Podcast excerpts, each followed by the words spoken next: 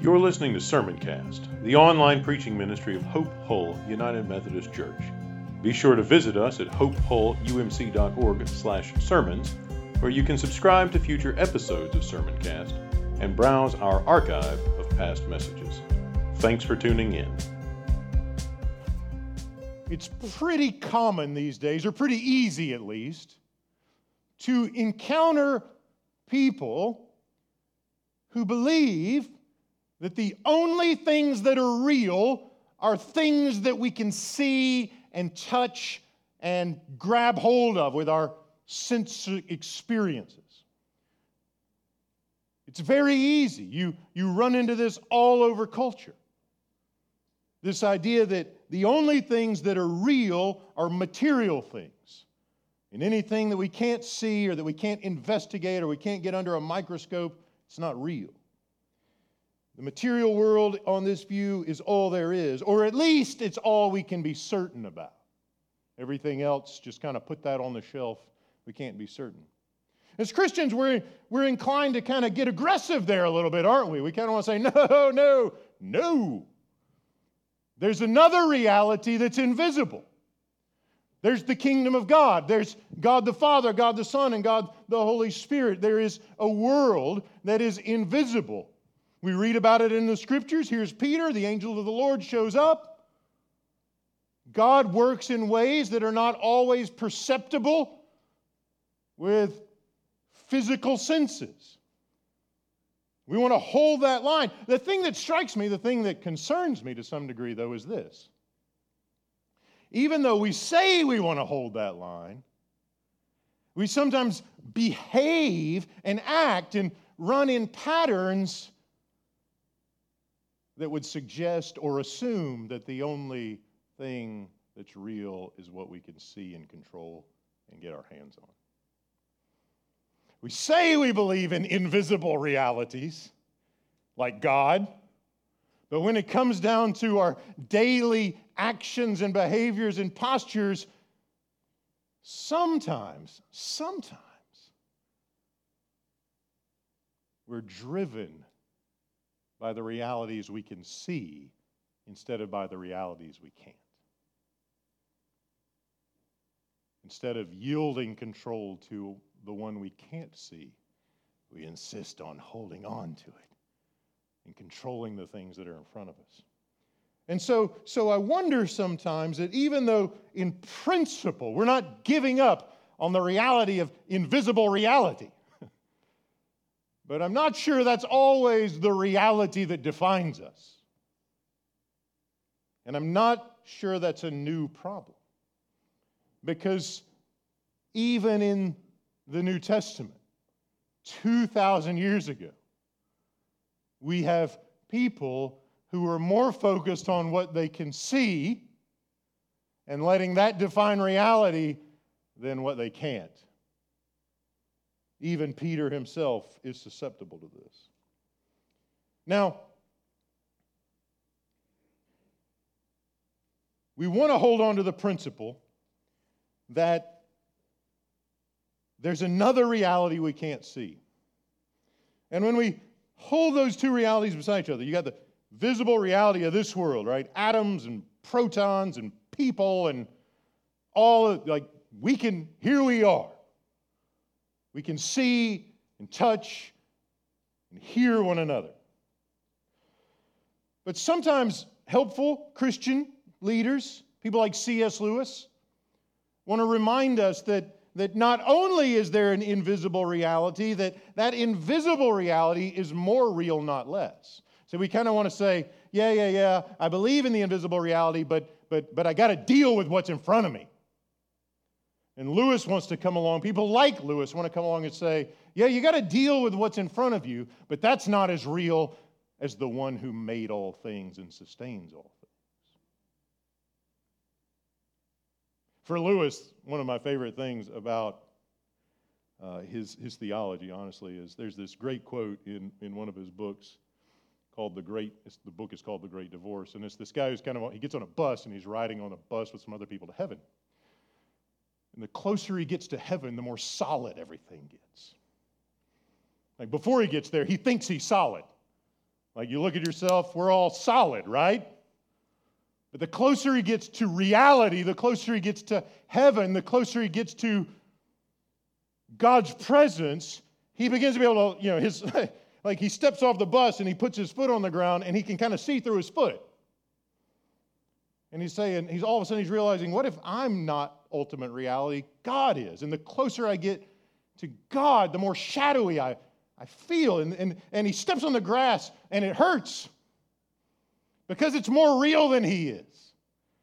And all of it, and as over time he begins to see, and one and, and the guy that's kind of guiding him along makes a comment, one of my favorite quotes in all of Lewis's, Lewis's books. He says, Reality is harsh to the feet of shadows. Amen. Because sometimes we're brought face to face with the reality that is the triune God. And sometimes we're brought face to face with realities that a moment before we couldn't see, but God opens our eyes, and it's hard to deal with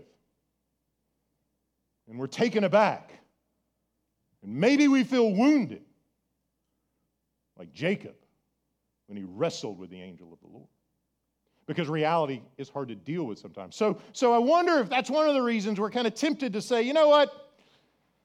I believe God is real, but that affirmation doesn't always determine the way I run my home or the way I relate to my colleagues. There's some distance there. And the thing that we run into in Acts is that there's this determinative reality. It's more real than everything else. Everything else is a shadow compared to this thing. Everything else is, is, is relative to this reality. And you can't just see it, and it's counterintuitive, and it's not always just obvious how it's working its way out. And the thing in Acts is the kingdom, isn't it? Like in Acts, the kingdom of God is ultimate reality. And you got people like Herod and people like the Jewish council, and they're running around trying to do everything they can to stop this movement of Christians. And they don't realize they're running up against ultimate reality. And so I wonder if there's something we can, like if we can be formed by reflecting on the nature of the kingdom as that which is really real and more real than everything else. Like if I were to ask you, like, what, what feels more real? Whatever administration is, happens to be in the White House, or the reign of God in Christ over the kingdom? Well, I don't get press briefings from the reign of God in Christ over the kingdom every day. Do you? And so, like, our lives are governed by those kinds of things, they come over the airwaves and we can see it and we can hear it and it's very clear and tangible. And it's very easy to forget that the most real person reigns at the right hand of God the Father Almighty, as we confess together this morning. That's reality. And so it's easy, even though we confess it on Sundays, to not walk in it on Mondays. The kingdom of God defines reality. And the thing about Acts, and we see it just kind of keeps on making this point in different ways. The kingdom of God defines reality. And the closer we get to the kingdom, the closer we get to reality. Bottom line. The closer we get to the kingdom of God, the closer we get to reality. So the question is do you want what's real or not? Do you want what's real or do you want the metaverse? You want what's real or do you want what's temporal? So we come to Acts. We come to Acts, and the first thing we need to recognize is that the question of what's real doesn't come up for the first time in chapter 12. It's in chapter 12. We even hear that word. Peter didn't think it was real. But that's not the first time that question has come up. If you go back to chapter 5, You'll remember that the apostles are out healing people and proclaiming the gospel, and the Spirit showed up not too long ago, and they're excited and they're rolling and they're having a good time, and everything is it's happening, and the kingdom is here, and it looks really real because like stuff's going on, and then they get dragged in before the authorities, and the authorities threaten them. Don't do that anymore. Don't preach in the name of Jesus. Keep it down, be quiet, go back to work, leave it alone. And they respond, we, we can't obey you rather than God. We've got to obey God rather than you. And so we got a conflict on our hands here, don't we? And there's one guy on the council who's pretty sharp and very wise. Name's Gamaliel. You may remember Gamaliel. Gamaliel says, You know, guys, Gamaliel's the let's take it down a notch guy. Maybe you have one of those in your life. if you don't, you probably need one of those in your life. So he says to the council, he's like, all right, guys, this is kind of getting a little out of control. Let's take it down a notch. Bring it down. Remember the rebellion not too long ago?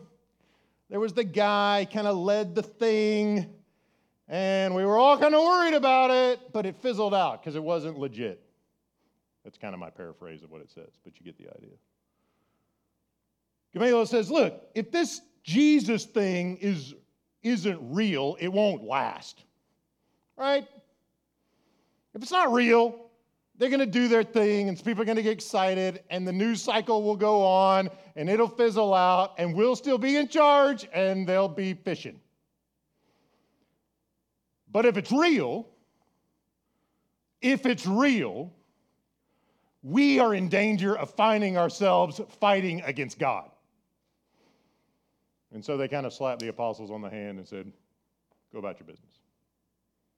So the question of what's real and how the kingdom of God relates to reality isn't new in the middle of Acts. It shows up way back at the beginning. What's real and what about the kingdom? And is the kingdom real? And is the kingdom ultimate reality? And if it is, don't get in the way. It, it will not be stopped. So we come to chapter 12, and the church has experienced far more persecution than they had in chapter 5. In fact, chapter 12 begins with this striking scene of Herod. This is King Herod Agrippa the Elder, grandson of Herod the Great, who we know from the Gospels. So Herod Agrippa got shipped off or sent off to Rome early in his life as a child, grew up with being really tight with a lot of the emperor's family, and now he's he knows the right people and he's networked sufficiently that he's in charge and he's king in this area in Judea. So Herod saw an opportunity to gain popularity with the people, the consummate politician. So he grabs James. This is not James, the brother of Jesus. We get him later on. This is James, the brother of John. Remember the first couple of disciples Jesus calls? They're out there working with their dad on the boat. That's who we're talking about here. Sons of thunder. These are the guys who wanted to call down fire from heaven on the people who were doing miracle, doing signs in Jesus' name, ministering in Jesus' name. So Herod grabs James, lays violent hands upon the church, and executes him, kills him with a sword. We don't get a lot of detail, just fact of the matter, here's what happened. And then we're told in verse 3 Herod saw that it pleased the Jews. Now, if you're a politician and you do something, and everybody else is like, hey, that was exciting, we're a big fan of that, what are you going to do? Rinse and repeat, right? Like, do it again. So he goes and he grabs Peter and he locks Peter up. But there's a festival going on, so let's just wait till that's over. But then we'll give Peter the same thing we gave James. Everybody thought I was great when I killed James. They're going to think I'm even better when I kill Peter. This is good. And it feels very real, doesn't it? Like when the king shows up at your house with a sword, you feel like you're running into reality, don't you? When suffering enters into your life, when someone you love is dead, when your marriage is on the rocks, when your kids have lost their minds, it feels very real. That does feel real, doesn't it? It feels very real. And it's very easy to be very focused on that thing and not be asking the question, how is God at work in this to advance his kingdom? Because remember, that's the invisible reality. That's the invisible reality, but it's very, very hard to focus on things we can't see sometimes. And it requires a great deal of discipline habit and wisdom and community and grace. so, this is where we are. The threat feels like reality. So, Peter gets hauled in, thrown in prison, and Herod wants to make sure this is done right Maybe he's heard of, you know, a couple of guards at the tomb of Jesus wasn't enough, so we're going to have four, four guards, four. Let me remind myself what it says here. four squads, not just four guards, four squads of soldiers. Like, like one squad's not enough for this one former fisherman, now apostle. Four. Very night Herod was going to bring Peter out, this is verse 6, bound with two chains, sleeping between two soldiers. Like he wants to make sure no accidents happen. The one chain is faulty, we got another to back it up. If one guard falls asleep, one soldier falls asleep, we got ones at, we got some at the doorway. And then all of a sudden, reality happens. It feels like the guards are real. It feels like the chains are real. It feels like you're going to die tomorrow, is what? It feels real. It feels so real that when God shows up with his, or when God sends his messenger, Peter doesn't think the messenger of God is what? Real. So, my, my concern is if Peter, who literally walked around Judea with Jesus, who ate with him, who was there when he broke the bread and said, This is my body, if that guy can get mixed up on what's real, what about me?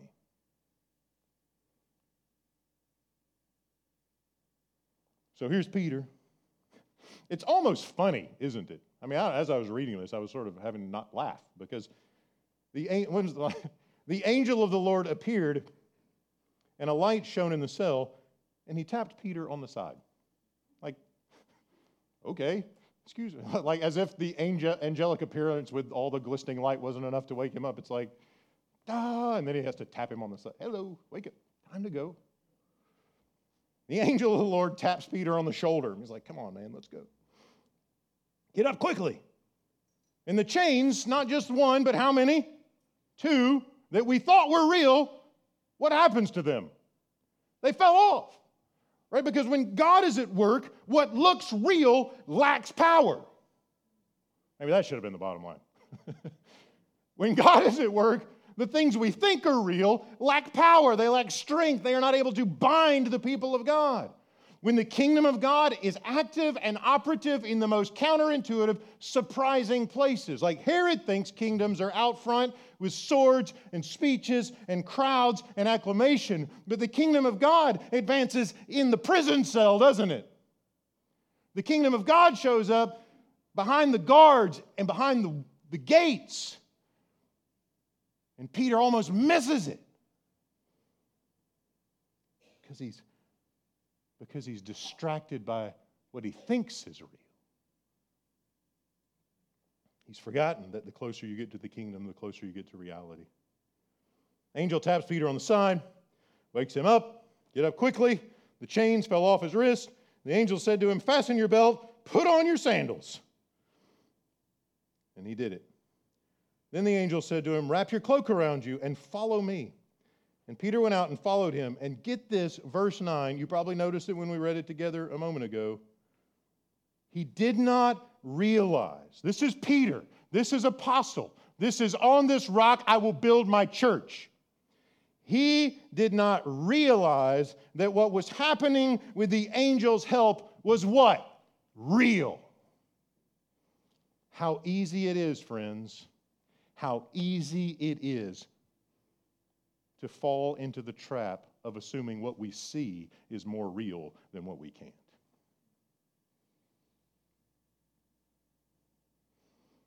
How easy it is. Reality just broke Peter out of prison, and he thinks he's dreaming.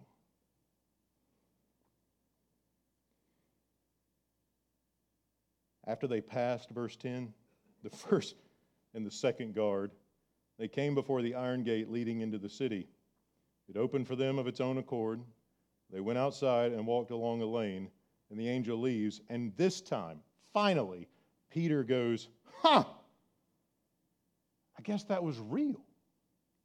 He didn't go, Oh, this is real when the chains fell off. He didn't say, Oh, this is real when they walked past the first guard. He didn't say, Oh, this is real when he walked past the second guard. He didn't say, Oh, this is real when the when you know, the gates did a big Obi Wan Kenobi and opened up right in front of his face, and he goes out onto the street and starts walking down the road. He doesn't see reality, even though reality is happening right in front of him. He thinks he's dreaming or having a vision or something. And then finally, the angel leaves. The most real thing there departs. And Peter goes, Huh, I'm free. And that's real.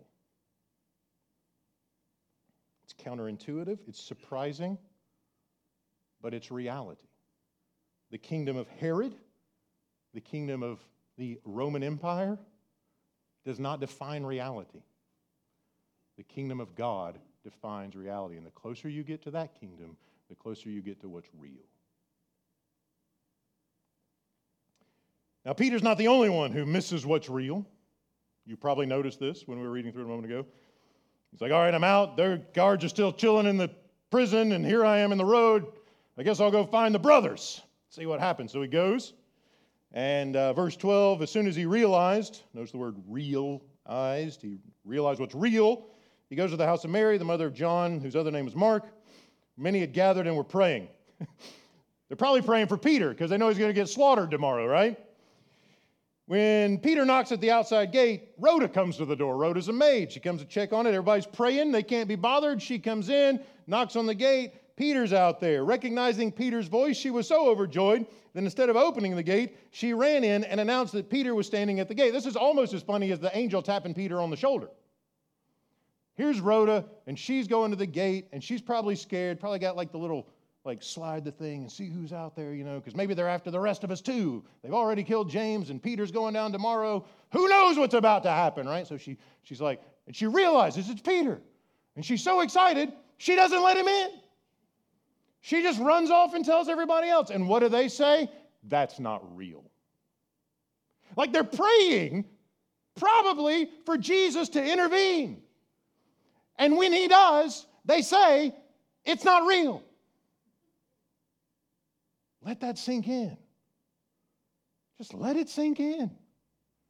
Jesus, I need you to be at work in this relationship in my life. Jesus, I need you to be at work in my church. Jesus, I need you to be at work in our country. Jesus, I need you to be at work. Jesus, I need you to do something. We're up against a brick wall. I don't know what to do. My marriage, my kids, all the stuff, it's just happening. It feels like the world is coming apart. And when Jesus goes to work, how often do we look and go, that's not real? Like we're not immune to this. We're not immune to it closer we get to the kingdom, the closer we get to reality.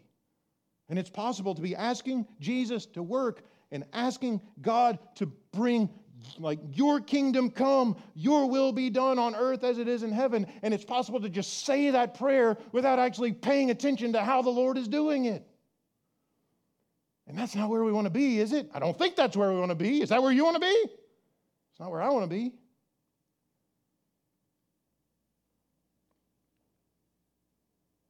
I want reality.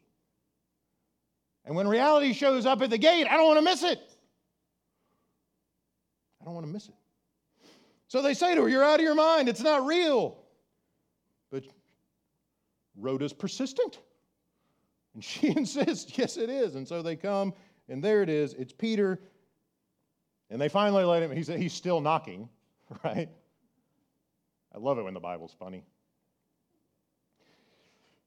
He's still knocking. They come in. He tells them the story, and everybody begins to see. You know what? Wow, this is like this is real.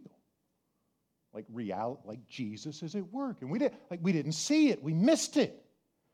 We thought Herod was in charge, but he's not. Jesus is in charge. We thought the guy who reigns in Jerusalem is in charge, or the guy who reigns in Rome is in charge. But in reality, the one who is in charge is the one who reigns at the right hand of God the Father Almighty. Remember in Acts, Jesus is enthroned in heaven, not because it's where you want to go, but because it's where the one who calls the shots for the kingdom sits. Heaven is the reality that defines the advance of the kingdom to Jerusalem, to Judea, to Samaria, and to the ends of the earth. That reality drives everything here. And so we begin to see with Herod that the threat, like the threat is real.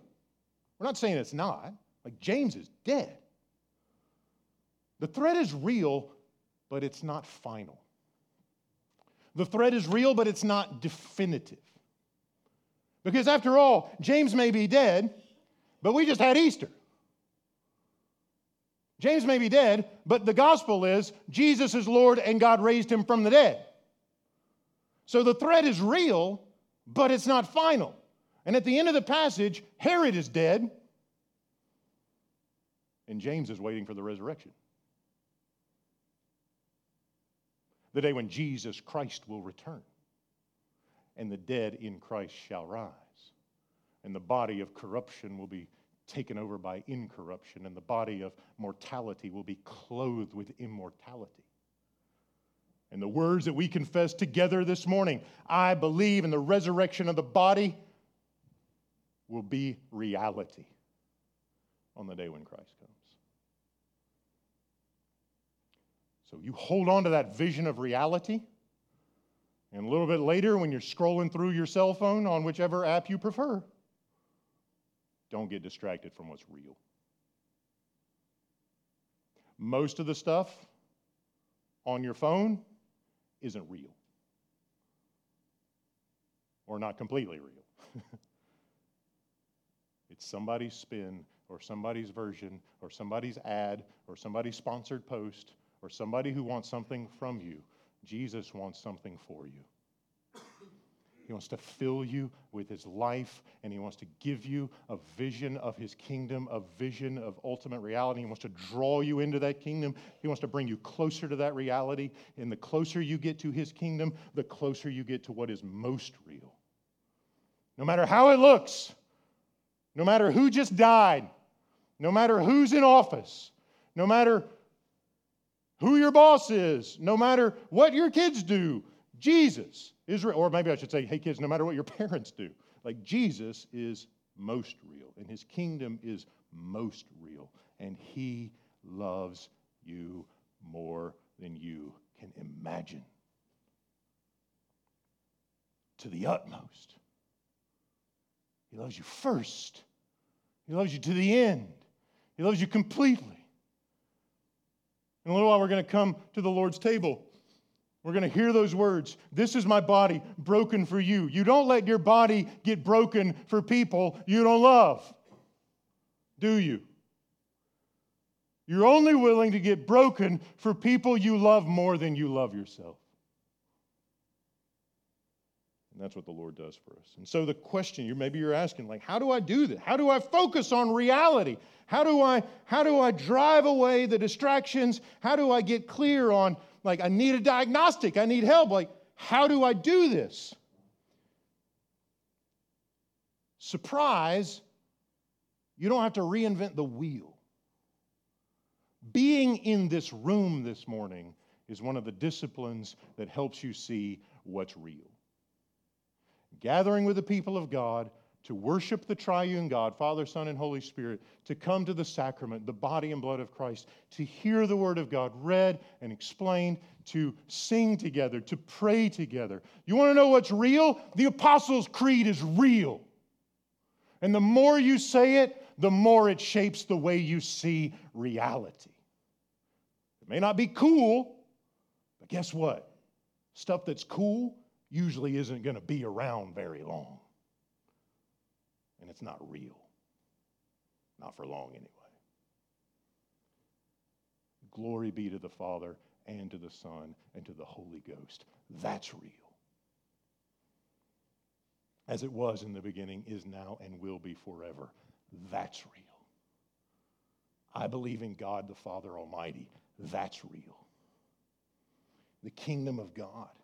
You will be my witnesses to Jerusalem, Judea, Samaria, and the ends of the earth. That's real. It's more real than anything else. And Jesus reigns at the throne of heaven over earth.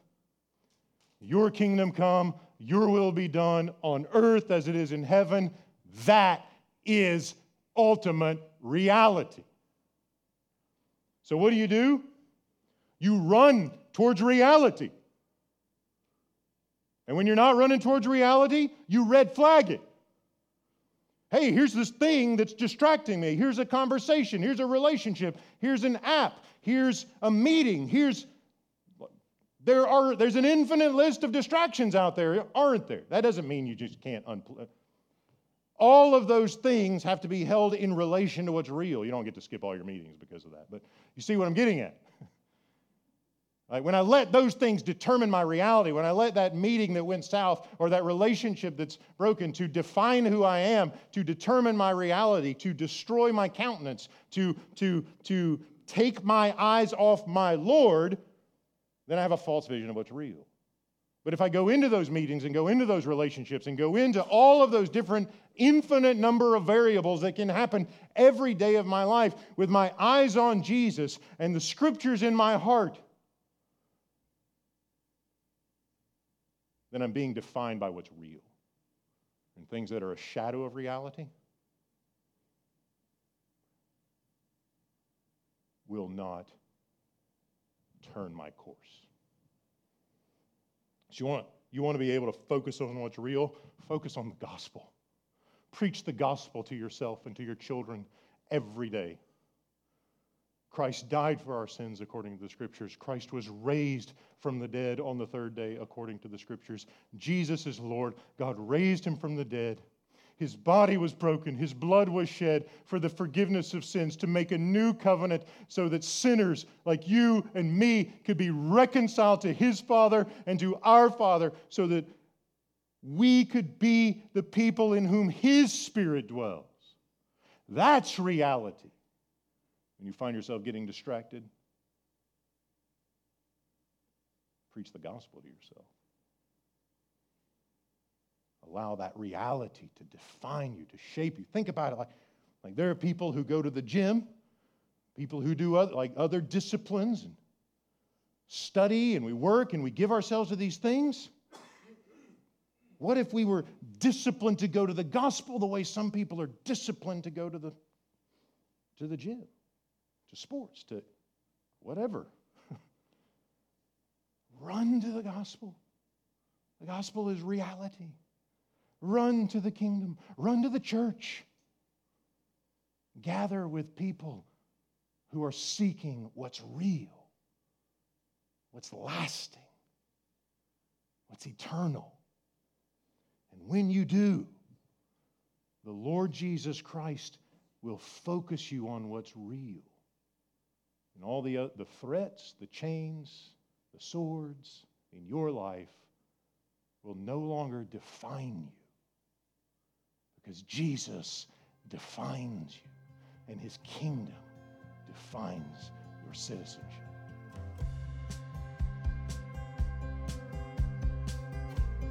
You've been listening to Sermoncast, the online preaching ministry of Hope Hull United Methodist Church.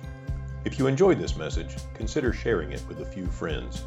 Remember to visit us at hopehullumc.org/sermons and subscribe to get notified when new content is posted. Thanks for listening.